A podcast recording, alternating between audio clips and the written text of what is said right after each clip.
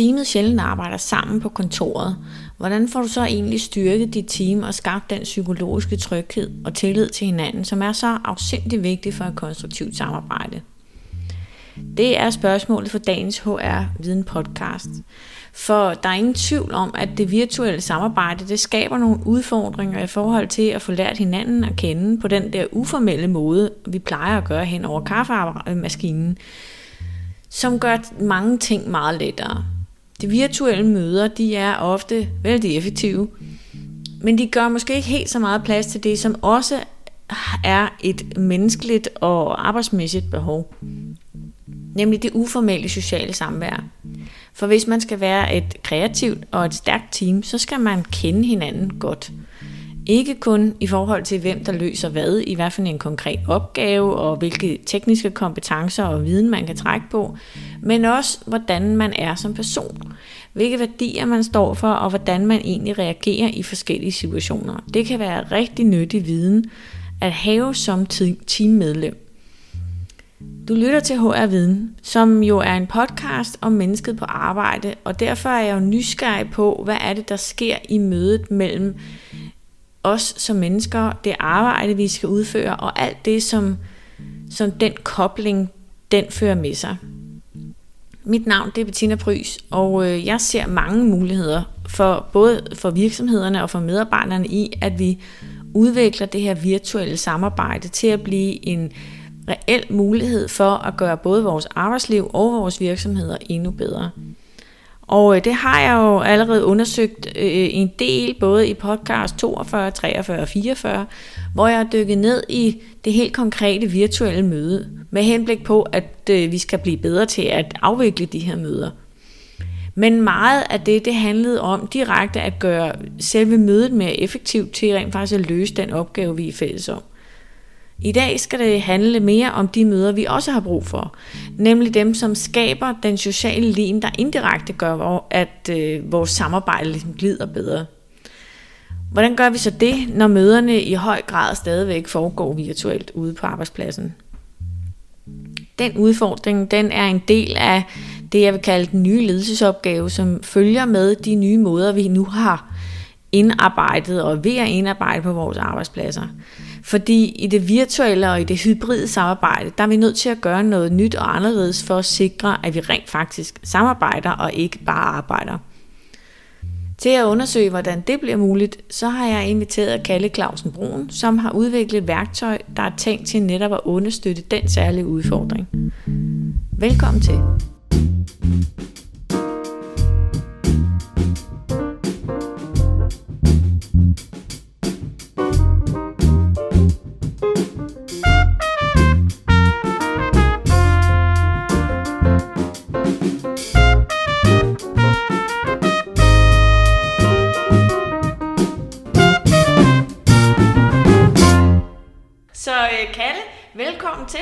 Mange tak.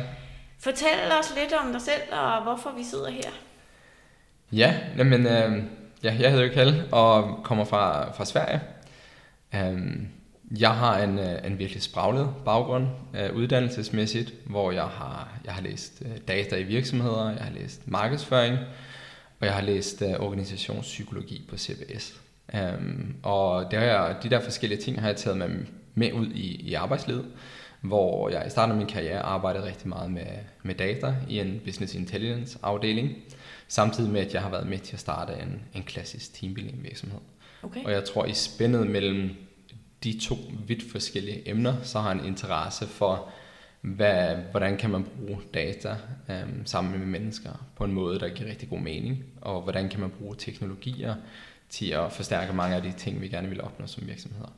Så alt det, endte ud med, at jeg, jeg sagde min stilling op og startede Noe, som er det selskab, som jeg driver i dag, som er en digital platform, som skal hjælpe teams med at bygge stærkere relationer. Så, så det, er, det er kort om mig. Okay, og, og det er, er jo øh, i, i nutidens øh, arbejdsliv sådan en rimelig god øh, mission at være ude på, fordi vi bliver jo mere og mere virtuelle. Ja, og dermed så mister vi jo også noget af det der sociale sammenhængskraft, eller lim, eller hvad pokker vi nu skal kalde det, som, som gør det nemt at arbejde sammen. Ikke? Det gør vi i, i den grad. Um. Lige nu er alle jo øh, vendt øh, frodende tilbage på kontorerne, ja. og jeg synes jo desværre allerede, vi ser, øh, vi ser indikationer på, at nogen er, er ved at gå kolde i at være tilbage på kontoret en gang til, så de vil gerne hjem mm. øh, og arbejde i en eller anden grad i hvert fald. Men, men det, det, er da, øh, det betyder jo så bare også, at det der team, man øh, nu har været langt væk fra, og som man har suget eller higet efter at, at få genskabt nogle relationer til, dem skal vi have bevaret, de der relationer. Det skal vi. Jeg, altså, der er mange, der, nu skal der holdes fest, ikke? Ja. så, så måske er, er vi her i, i september 2021, sidder vi måske nok med en, en følelse af, at ej, okay, så nu har jeg styr på, hvordan folk har det, og, og hvem der er i mit team, øh, sådan også socialt. Men, men på længere sigt, når vi, når, når vi så bliver sendt hjem igen, så skal der gøres et eller andet. Det skal der. Um, det er jo som du siger, at nu kommer vi tilbage efter en lang periode, hvor vi er hjemme, så det er meget naturligt, at vi vil, vi vil ud, og vi vil have det sjovt, og vi vil se og mærke hinanden igen. Og så kommer hverdagen. Og det er jo meget forskelligt fra virksomhed til virksomhed, hvordan den kommer at se ud, og det er jo også noget, man skal finde sig til rette i over tid, hvad virker her for både vores forretning og vores medarbejdere. Mm. Um, jeg synes, det, det, det, der, det der er spændende, når du i en eller anden form går tilbage til noget hybridarbejde, eller hvor I ikke ser hinanden hver dag, så forsvinder det naturligt, at vi mødes ved kaffemaskinen, vi siger ja. farvel, eller vi bliver lige hængende 20 minutter efter arbejde og sluder lidt. Alt det forsvinder, og alt det er super gavnligt for at, at bygge sociale relationer, tillid, øhm, forventningsafstemme, håndtere risici. Så, og det kan man godt opnå øhm, i det virtuelle rum, men, øh, men det bliver meget tydeligt, at du prøver at opnå det. Så alt det, der opstår af sig selv, som er godt, det skal du nu sætte initiativer i søen for at opnå på samme måde. Så og det, der, der skal, altså det skal gøres aktivt på en eller anden måde? Ja, så kigger vi tilbage til her under corona, så mm. har det jo meget været, øhm, vi mødes øh, fem minutter i starten af hver dag på Teams, uden en agenda, for at vi skal opnå det her eller vi skal mødes til en virtuel bar, fordi vi vil opnå det her. Fredagsbaren der, ja, som det, kom nu og var med, og ej, hvor vi hygger, og ja. folk sidder og er koncentreret om noget andet i virkeligheden, men... Og det ja. er måske ikke det samme som at mødes i fysiske rum. Eller hvis du gør det for første gang, så er det noget, du gør for første gang. Så tager du en masse forventninger eller bekymringer med ind til det. Um, så, Hvordan det? Hvis du bliver inviteret til en virtuel fredagsbar, mm. fordi at nu skal vi se hinanden, så øh, du, ja, du kan ikke skåle, og du kan, du kan ikke aflæse de andre. Måske du også har en familie i baggrunden, der gerne vil, at du skal hoppe tilbage til dem, eller du har planer bagefter. Um, men, men det gælder vel også den almindelige fredagsbar, at, man skal jo prioritere at blive hængende, i stedet for at skynde sig hjem fra ja. arbejde. Ja, det, det er rigtigt. Men, men der er du der. Um, Ja, det, der er jo ingen tvivl om, det er i hvert fald nemmere at blive hængende, end at, at øh, til, man skal jo tilvælge det der forbandede Zoom-møde, som vi alle sammen måske nok har fået rigeligt af. Ikke? Ja, du har jo også en kontrast, når du sidder på kontoret, så sidder du foran din computer, men når fredagsbarn starter, så rejser du dig op, du får noget relation i kroppen, og du går over til dine venner. Ja. Hvis du gør det derhjemme, og du sidder på Zoom i 6,5 time, og du får time nummer 7 og 8 på Zoom, så gør det også noget. Og, og det er igen tilbage til den her pointe med, at, at så bliver det meget tydeligt, at vi gør det her for at opnå noget. At ja. vi skal opbygge de her sociale relationer, og det er nu, vi gør det. Skal vi så det? Fordi det, det, der er jo nogen, der, der, der tænker, åh, altså var det bare super anstrengende, at nu skal jeg faktisk forholde mig socialt til mine kolleger igen. Nu har jeg fået lov til at bare passe mit arbejde i halvandet år. Kunne jeg ikke bare blive ved med det? Skal vi opbygge de der, eller vedligeholde de der sociale relationer? Hvorfor er det vigtigt? Det synes jeg, at der er alt tyder på, og al forskning bakker op om, hvor vigtigt det er, for at den, en virksomhed skal fungere, som det skal. Um, så, så hvordan det? Altså, hvad er det, hvad er det, det gør? Jeg ved det jo godt, nu sidder jeg bare her. Ja, ja, ja. men, men, men, man... men jeg synes, det er vigtigt, at, at, at vi ligesom undersøger det lidt nærmere og siger, hvad handler det der sociale øh, relationer egentlig om? Vi er der jo for at løse en opgave, så, så hvad er problemet ved, hvis vi ikke har de der sociale relationer? Mm, hvis, hvis man ikke kan, altså hvis vi bare tager et lavpraktisk eksempel, som du skal sende en opgave over til en kollega. Mm. Hvis du ikke ved noget om dem, hvordan de arbejder, hvordan de reagerer, når de modtager information, eller hvornår de bliver presset, så, så er det meget større rum for, at der går noget galt i samarbejdet derimellem. Jo mere du ved om dem, jo længere du har arbejdet sammen med dem, øhm, jo nemmere er det at sørge for, at, at, at det er de rigtige forudsætninger til, at, til at samarbejdet går godt. Og, og derfor har vi måske brug for noget andet og mere end det der effektive jeg, jeg har jo lavet en del podcast omkring det her virtuelle møde og det virtuelle mm. samarbejde, men det handler jo meget om, hvordan får vi gjort de der opgavemøder gode. Ikke? Ja. Øh, vi har selvfølgelig også nævnt, øh, snakket lidt om, jamen, hvordan får vi lige sørget for øh, at få bare hygge også, eller det behagelige, eller hvad man skal kalde det, ind i mødet. Men, men, men, men det vi to taler om lige nu, det er noget ovenpå, eller rundt om, eller nedunder, der ligesom skal være på plads for, at det fungerer. Ikke? Det er fordi meget af det her handler jo om, om, om tillid ja. øh, til hinanden, og, og, og det, det er jo der er jo ingen tvivl om, og der er masser af forskning, der viser, at, at noget af det, vi ligesom har misset i, i det virtuelle, det er den øjenkontakt, du og jeg har lige nu, når vi sidder hen over et, et, et spisebord og drikker en kop kaffe. At, at bare det at kunne se hinanden i øjnene, gør, at vi har nemmere ved at aflæse hinanden og beslutte, tror jeg på rent faktisk, du siger, ja, jeg skal nok løse den der opgave. Ja. Eller er det bare noget, du har skrevet på en mail, øh, som jeg ikke kan tage for gode varer? Vi, vi mimerer hinandens kropssprog, vi aflæser hinandens tone, som nogle gange bare var det tonen i det virtuelle rum, kan være svært at aflæse. Så alt ja. det er jo med til at bare lave en helhedsbedømning. Hvordan har du det i den her situation? Hvordan har jeg det? Og er det noget her, vi skal se nærmere? Det er jo også super nemt at skjule de rullende øjne, ikke? Det er det. altså, når man sidder over på, på sit eget kontor. Vi har en hel del forskning, vi kan basere de her påstande på, og jeg skal nok linke til nogle af dem i vores show notes til det her program. Men pointen er, at vi er nødt til at kende hinanden dybere end ned til den enkelte opgave, vi skal løse sammen, hvis det her samarbejde det skal fungere. Det opbygger nemlig den nødvendige tillid til, at den anden samarbejdspartneren, han gør det, han lover, og det skaber en tryghed i at vide, at de her mennesker, jeg arbejder sammen med, de har min ryg, og de arbejder ud fra nogle værdier, jeg kender, og nogle overbevisninger, der er klare og tydelige for mig. Det er nødvendig information at have, hvis man skal turde bevæge sig ind i et samarbejde og være så effektivt som muligt, fordi ellers så tør man ikke efterspørge feedback, man øh, kan ikke finde ud af, eller har ikke trygheden til at kunne fremsøge den nødvendige information og diskutere løsningerne med, øh, med dem, man arbejder sammen med. Det er alt sammen elementer i det, Amy Edmondson hun kalder forudsætningerne for psykologisk tryghed, som er det, der skal til for at sikre høj team performance. Men hvordan kommer vi så derhen, når vi skal arbejde virtuelt? Lad os prøve at komme lidt tættere på nogle løsninger.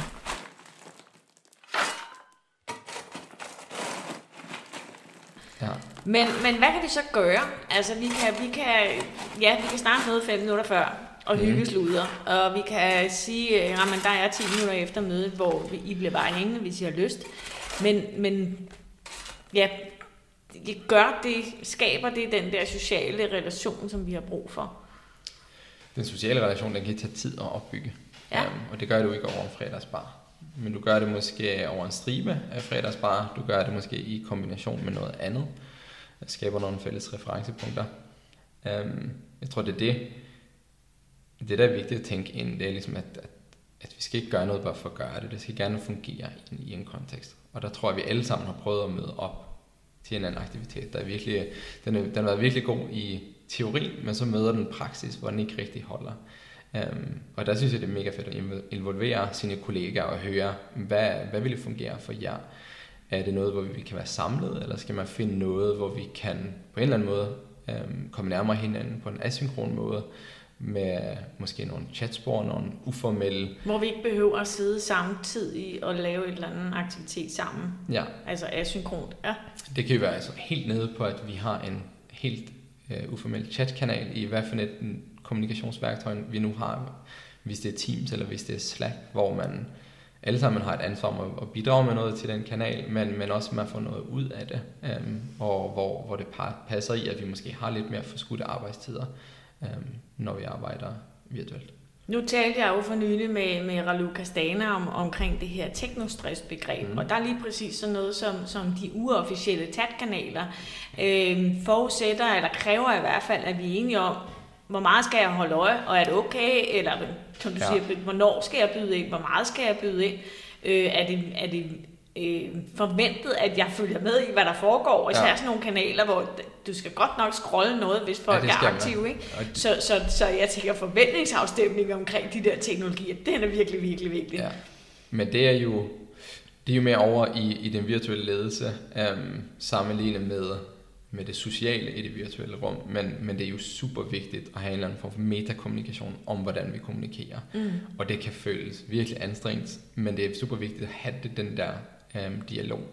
Hvor, hvor hurtigt forventer vi, at vi reagerer på e-mails. Og fortolkningsudrymmet udrymmet i det virtuelle rum er meget større. Ja. Så det der med at sørge for, at der ikke er noget, der kan misforstås. Um, så man skriver lidt tydeligere, hvad det er, man mener. Og igen tilbage til det med kanalen og sige, nu har vi den her kanal, og det er et forsøg på, at vi skal komme tættere på hinanden. Um, det er helt fint, at man ikke har tid til at gøre det. Det skal jo være noget, hvor der er en interesse for alle sammen. Og så skal man også løbende altså sådan revurdere de ting, man, man sætter i værk, og så kigge tilbage på det. Har man måske et teammøde to uger senere, nu har vi lavet den der kanal, hvad synes I om den? Øhm, så kan man jo måske sige, at der sker for meget i den. Så kan man slå notifikationerne fra den kanal fra. Man kan måske droppe den, eller finde et andet format. Så jeg synes ikke, man skal være bange for at gå tilbage og, og revurdere de tiltag, man gør. Og, og du kommer så fra en virksomhed, som har tænkt, hvordan kan vi, øh, hvordan kan vi skabe den her belonging i teamet på en lidt sjov måde? Ja, Øh, når, altså, antaget, at, at der, nej, vi ved jo, der er stadigvæk mange virtuelle eller hybride teams derude, ikke? Så, Ja. så hvordan får vi skabt det der øh, fredagshygge? ja. Øh, måske ikke nødvendigvis først om fredagen, når ungerne skal hente, så man gerne vil hjem til familien, men på en anden måde.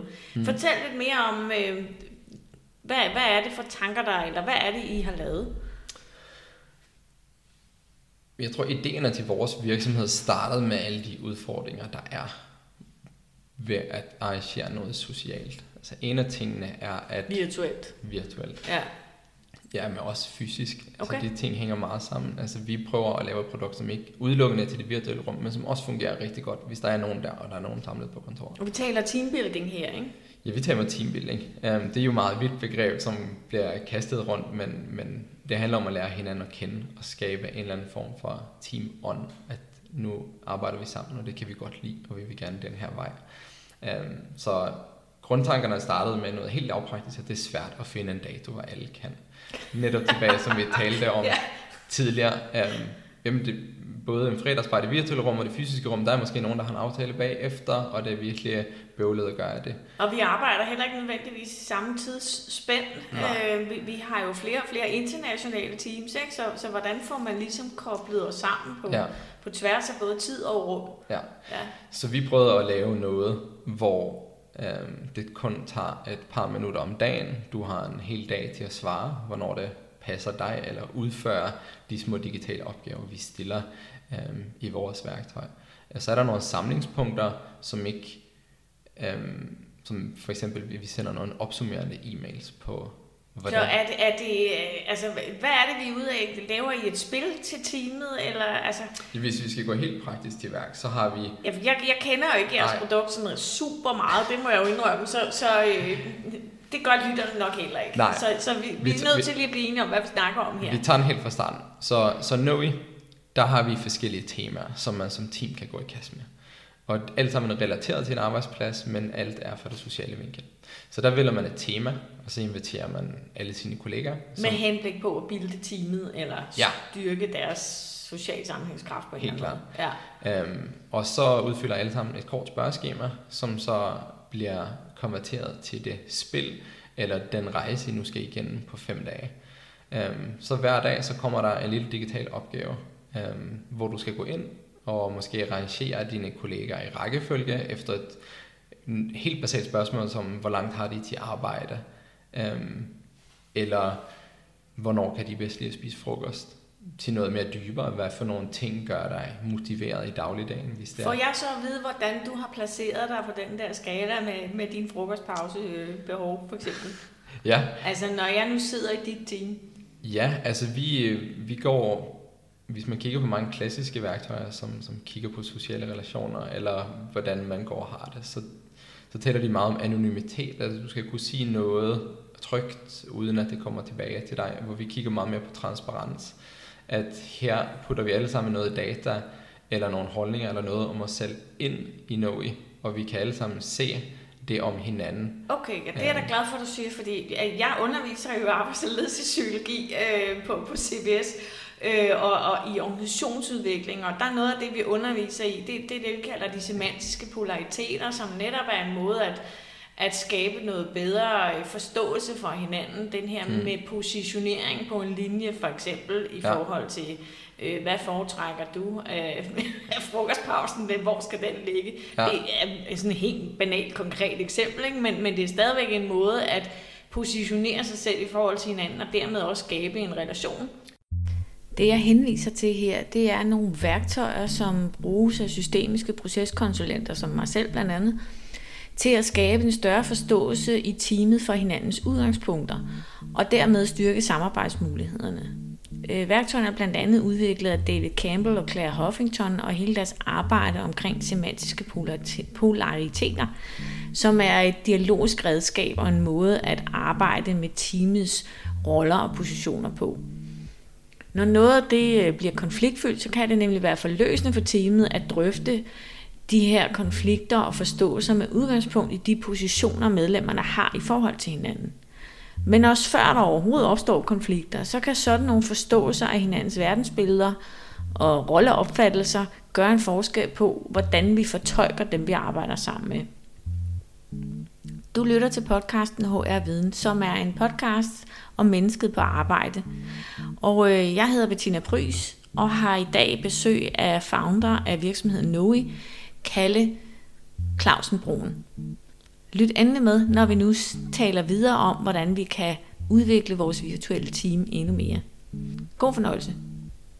Helt klart. Og det afføder jo mange små snakke, som kan føre til noget større.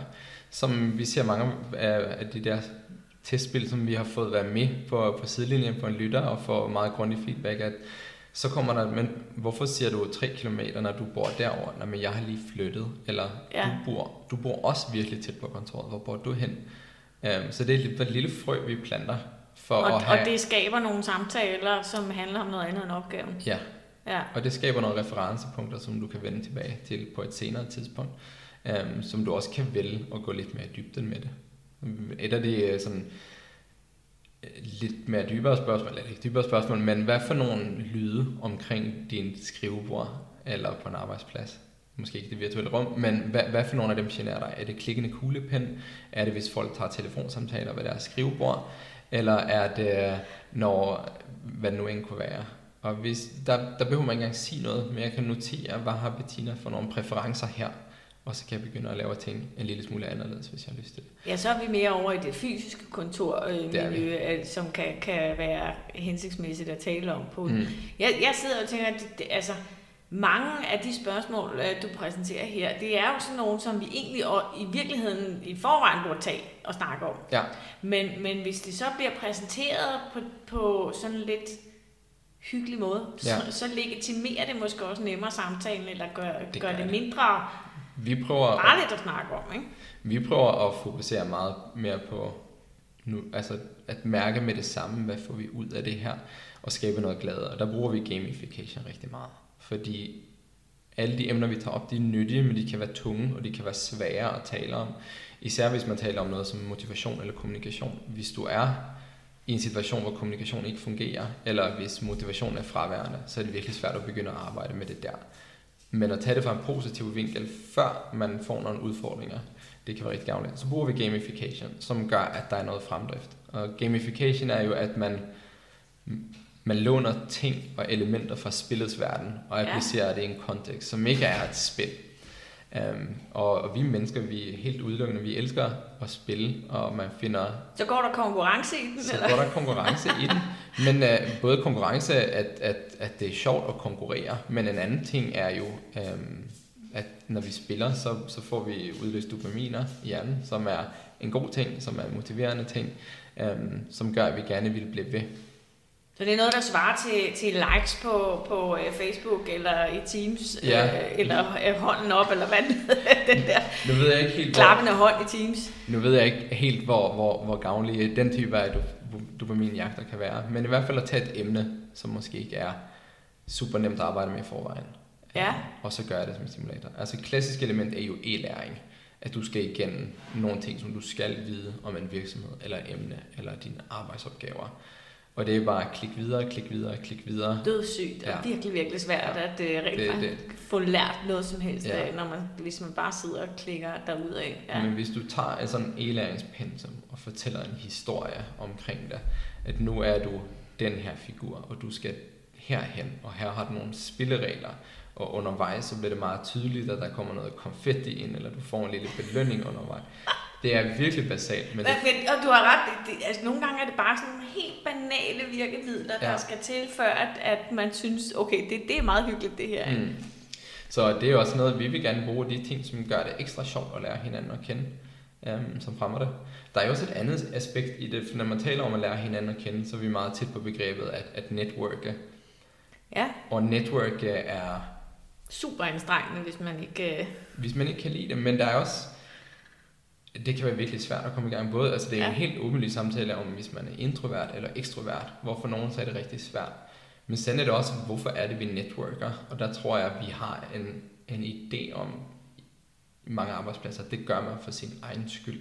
Okay. Øhm, at det gør man for at kunne udføre sine egne opgaver bedre, eller skabe nogle relationer, som gør, at man kan udføre sine egne opgaver bedre. Men det er jo for sin vis også rigtigt nok, at altså, noget, en af grundene til, at vi networker, er jo for også at finde ud af, hvad ved du, som jeg måske har brug for at viden på et senere tidspunkt? Og, og hvis jeg lige har hyggelsen luder lidt med dig, så er det nemmere for mig at skrive til dig, at hey Katte, kan du ikke hjælpe, lige hjælpe mig med det her? Ikke? Helt klart. Og, og det er jo også helt rigtigt. Men der er jo også studier, der viser, øhm, hvis, man, hvis, man, hvis man prøver at teste, hvad sker der ubevidst med os, når vi tænker på network, eller når vi har networket i en professionel kontekst. Og der blev det lavet et studie, som viser, at mennesker, der øhm, tænker på at networke professionelt, hvis de så bagefter får ord, hvor du har fjernet et par bogstaver, og de selv skal fylde bogstaverne ud, så for eksempel det der det er et amerikansk studie. Så ja. hvis du udfylder, hvis du har bogstaverne W i starten af året og H til sidst, øhm, og der er nogle andre, så, så kan man se, at, at folk, der, der føler, at, at det er, skal finde det rigtige ord, men, men at det er for sin egen skyld med networker, de fylder det ud med wash, shower og soap, som har alt med renlighed at gøre, for at det på en eller anden måde føles på forkert eller ja, beskidt på en eller anden måde. Og folk, der ikke opfatter networking på den måde, de udfylder nogle helt andre ord, som er helt urelateret til hygiejne på en eller anden måde. Ej, hvor er det, det underligt. Det er lidt spøjs studie, men, ja. men jeg synes pointen i det er der. Og jeg kan i hvert fald selv relatere rigtig stærkt til det studie. Fordi så, så hvad er pointen? At, at vi føler det sådan lidt beskidt at skulle forholde os aktivt til Det kan det godt være, og det, det er tilbage til det, vi netop talte om. Det kan gøre det svært at sige, Ja. Vores team har brug for det sociale, så nu skal vi i gang med det sociale. Så vi skal bygge netværk, vi skal bygge relationer. Og for mange så kan det være svært, hvor det allerede der, så går det ind til de initiativer, du sætter i gang. Øhm, og får en dårlig start på det. Hvis så, man, så hvad kan vi gøre? Altså, nu, nu siger du, kan, ja, vi kan, vi kan inkorporere noget gamification, og vi kan gøre det sjovt og hyggeligt, mm. at være nødt til at lære hinanden at kende, eller ja. være social, ikke? Øhm, nogen vil stadigvæk synes, at det er der virkelig det, jeg får med løn for, men det er det jo for pokker, ikke? Øhm, så, så, på, så, så vi kan på den ene side sige, prøv at høre, det her er faktisk også en del af dit arbejde, så du skal deltage øh, måske i alle fredagshyggene, men så skal du i hvert fald lige hjælpe med at sørge for, at det her spil det bliver sjovt, eller hvad det nu er. Mm. Og samtidig øh, gør det ja, netop hyggeligt og behageligt for alle parter at deltage. Ikke? Ja, også i fællesskab i talesæt, hvorfor er det, vi gør det her. Så ja. hvis vi kigger tilbage på det, jeg netop sagde med, med networking, at det kan komme i en negativ kontekst. Men så kan vi tale om alt det, der er positivt i networking. Ved at vide mere om hinanden, så ved vi, hvordan vi i fællesskab kan bruge vores ressourcer bedst til at opnå noget. Um, og networking har jo rigtig meget at gøre, som du sagde, nysgerrighed på, hvem, hvem er du? Hvad kan du? Og ikke så meget på, hvad har jeg behov for potentielt i fremtiden, men, men måske, hvordan kan jeg hjælpe dig? Ja. At uh, hvis man begynder at tænke i de baner, så begynder der at komme en rigtig positiv spiral, hvor okay. alle sammen kan samles og bakke op om, at jamen, det er en rigtig god ting at netværke, um, fordi det gavner os alle sammen. Det, ja, altså det, det øger tilliden, og det styrker samarbejdet, men der er også sådan et element i forhold til det her virtuelle arbejde, at hvis eller når mange af os bliver ved med at arbejde hjemmefra, så, så er der jo stadigvæk et, altså vi er jo sociale væsener, mhm. uanset mm-hmm. hvor introverte vi er, ja. så har vi stadigvæk brug for at være en del af noget socialt. Og det er jo noget af det, vi kan se her på bagkanten af corona, at ensomheden eksploderede, især hos øh, de unge, enlige, øh, de unge og ældre. Ikke? Mm. Dem, som ikke havde en familie, de blev virkelig trætte af at gå op sammen med, da ungerne var hjemme. Men der er virkelig en ensomhedsudfordring, som kan ja, afbødes også lidt ved, at man føler, at man er en del af et team. Ikke? Ja. Så man ikke bare er en ressource. Det er jo helt klart. Altså, hvis man kigger på, på begrebet arbejdsglæde eller arbejdstrivsel, ja. så kigger man tit på parametre, som øh, ved du, hvad der forventes af dig? Føler du, at du har ressourcerne til at opnå det? Um, og alt det er med til motiverende. Et andet element, som, som kommer mere og mere frem, det er, hvordan vi har det med kollegerne. Ja. Og det, jeg synes er rigtig spændende med det, det, det er måske ikke den, den mest indflydelsesrige parameter på, hvor effektivt du arbejder. Men til gengæld så påvirker det, hvordan du har det, både før, under og efter arbejde. Så hvis du har gode relationer til dine kolleger, så får du med andre ord en større livsglæde, øhm, fordi det smitter af på alt andet. Hvis du kigger på de andre parametre, så er de tit knyttet til arbejdstiden. Det der med at kunne udføre en opgave og have ressourcerne til det, det gør dig glad, mens du er på arbejde. Så det er også derfor tilbage til det, du sagde med, med ensomhed og så videre. Hvis man føler, at man har et fællesskab med sine kolleger, så, så gør det dig gladere på, på mange aspekter. Det, og, og, og i nogle tilfælde vil det faktisk også gøre dig mere effektiv. Så er vi tilbage til den her vidensdelingselement. Ikke? Når, mm. når, når du og jeg, som, som er videnarbejdere, vi kan ikke løse ret mange af vores opgaver alene. Nej. Vi er nødt til at vide, at der er nogen rundt om os, som, som er eksperter i noget af det, som der skal, også skal til for at løse opgaven. Ja. Og de eksperter er bare nødt til at kende for at have adgang til dem. Ja. Øh, så, så, så på den måde kan man sige, at det at være en del af et kollegialt fællesskab er mm. Direkte også koblet til effektivitet. Men, men du har ret, det er primært det indirekte, at øh, jo mere vi trives, jo, jo bedre performer vi også. Ja. Øh, og vi trives bedre, hvis vi er en del af et fællesskab. Det er jo fuldstændig indiskutabelt, ikke? Ja, helt klart.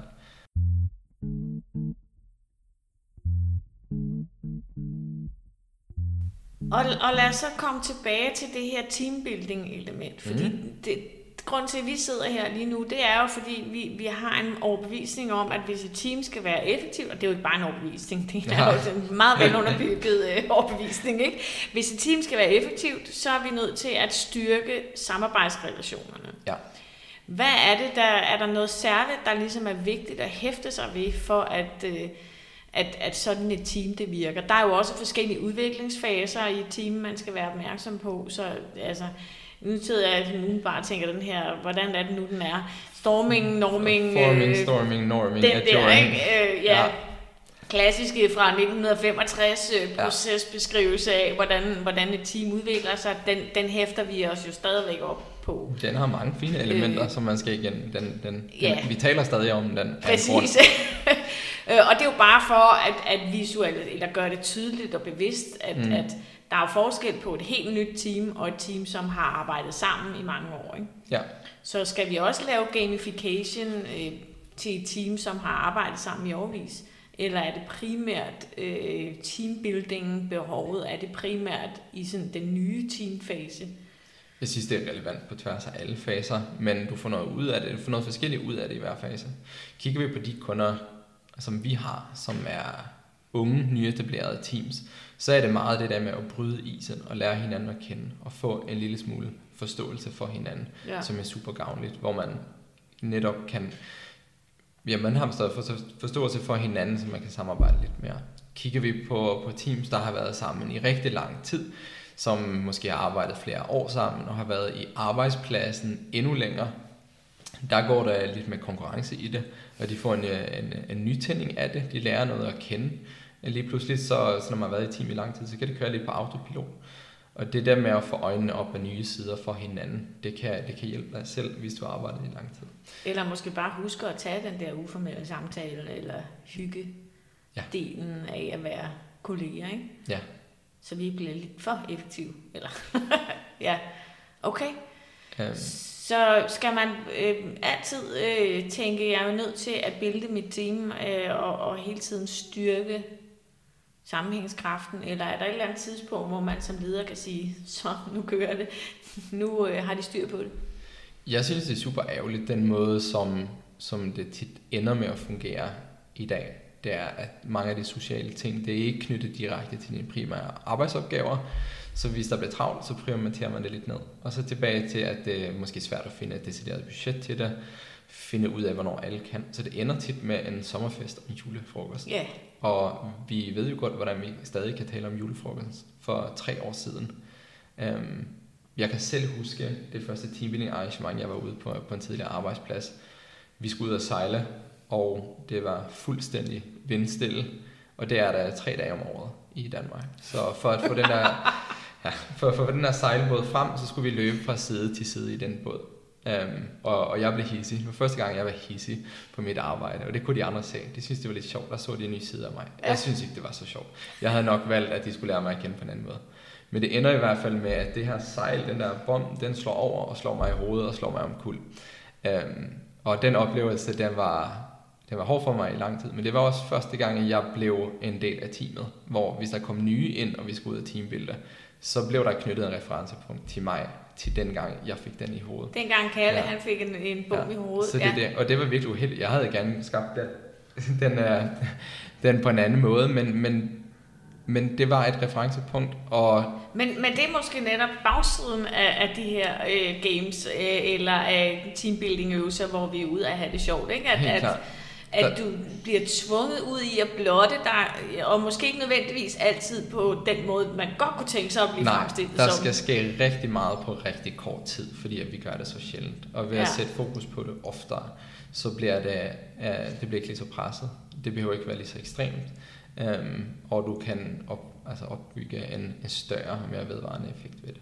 Så derfor Okay. synes jeg, at man skal ligesom, man skal ligesom, ja, man skal sørge Så for... flere mindre iterationer i stedet for den der fuldstændig... Jeg har også været en virksomhed, hvor hold nu op nogle situationer, vi har været udsat for, Ja. ikke? Øh, hvor jeg i dag tænker, at det er jeg da ikke sikker på, at jeg ville synes var sådan super fedt. Nej, men hvis vi kigger på at gå en hel dag ud, først have en teamdag, og så måske have nogle teamarrangement om aftenen, så er man også, mange af os trætte dagen Ja. efter, for øj, det var meget at tage ind. Det var mange mennesker, jeg skulle have kendt meget på kort tid.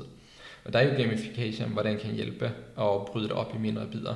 Så for eksempel, vi har jo vores forskellige temaer, som gerne skal dække mange af de vigtige sociale aspekter. Jeg vil bryde det ned fem minutter her, en begrænset mængde, jeg får at vide om nogen.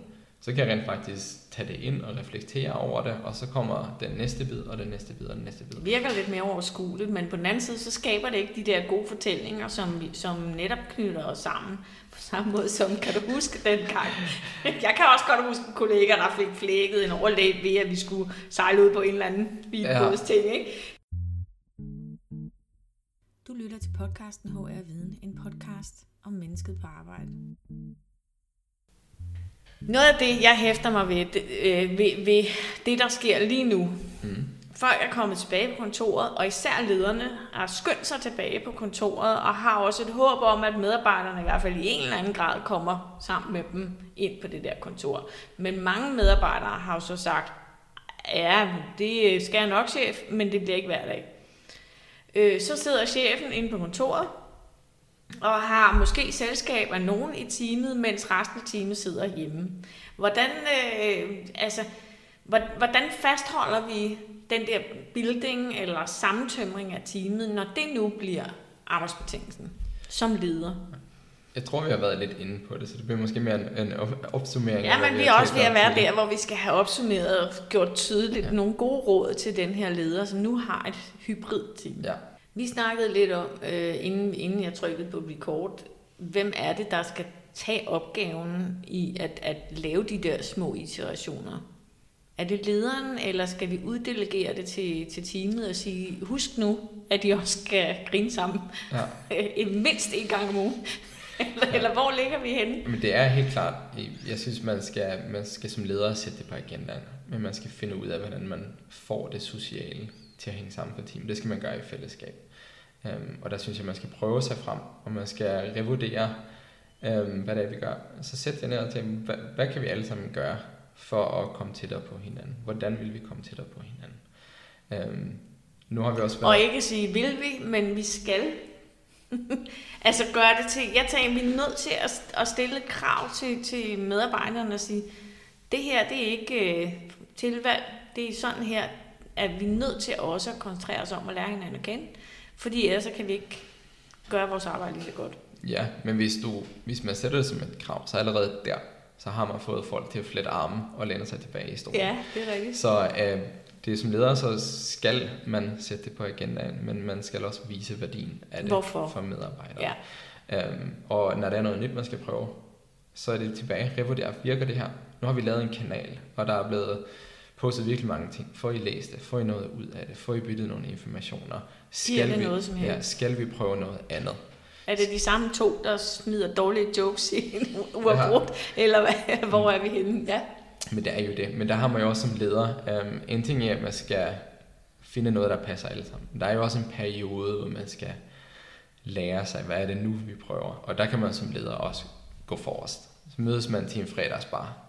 Um, alle sammen møder op, alle sammen tænder skærmen, men der er stille. Der kan man som den første um, sige noget og fortælle noget for at vise, hvordan man kan bruge det her. Blotte sig og fortælle om ja. det. Altså det, der skete med mig i, i går, det var, at ja. Mm. Så man kan man vise noget af sig selv, um, og så er det nemmere for, for de andre at følge trop. Fordi hvis man vil sætte det på agendaen, og man har nogle initiativer, hvis man så også viser nogle eksempler med, hvad man kan gøre det, så er det nemmere for de andre at komme med.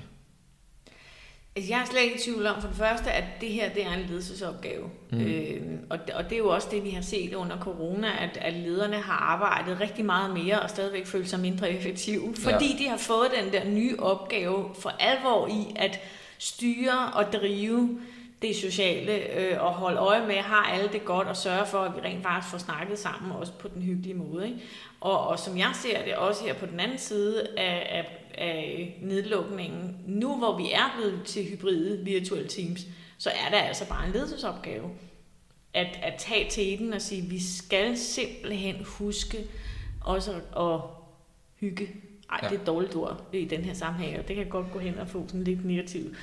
Vi skal huske at øh, lære hinanden at kende. Ja, fordi det kommer ikke af sig selv. Nej. Man kan ikke bare sige, her har I et budget, vi hjælpe med at finde en aktivitet, vi kan lave til den dato. For førhen, så er det, de så det på men det blevet uddelegeret, og så tit så har man haft en lille kulturgruppe, eller en lille festkomité, der har lavet det. Ja. Øhm, men man kan ikke rigtig planere en fest i det virtuelle rum øhm, på samme måde.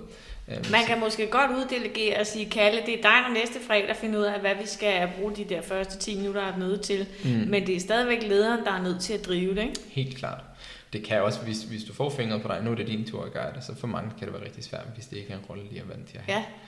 Så der er det også, der må, man, der må man tage den selv, eller tage den i plenum, fordi så er det meget nemmere at, at byde ind. Ja, ja, og, og altså, ja, så er vi tilbage til det her forventningsafstemning. Det er jo ikke ens betydende med, at det er dig, der skal stille dig frem og holde øh, 10 minutter show om noget som helst, men du skal finde ideen, eller sørge for, at, at nogen gør noget, ikke? Ja. sådan så det netop ikke hænger hele tiden på lederen. Øh, så siger du, øh, start, øh, kære leder, start med at være den, der fortæller den gode historie. Øh, jeg er fuldstændig enig. Øh, vi er nødt til at også vise noget af vores personlighed, og det kommer ikke til at påvirke vores relation negativt. Øh, nogle ledere øh, er sådan lidt bekymrede for, at ah, hvis de ser for meget privatpersonen Bettina, så vil de nok ikke respektere mig som chef. Øh, hvordan får jeg ligesom håndteret det? der tror jeg bare, at vi skal berolige og sige, don't worry about it, det skal nok gå, fordi vi har fuld respekt for, øh, for mennesker, selvom de viser, at de også er mennesker. Så, så sæt opgaven i gang, eller sæt den der hygge i gang. Men samtidig sidder jeg også og tænker, når vi nu er til julefrokost, ikke? Mm. så er chefen jo den første, der skal smutte. Ja. Det er Fordi vi, vi har det jo ikke helt så sjovt, når chefen sidder og er med, vel? Nej. Så, så hvordan, øh, hvordan sørger vi for også at have den der, hvor vi kan snakke om hende, og hvor irriterende det var, at hun gjorde det her øh, i sidste uge?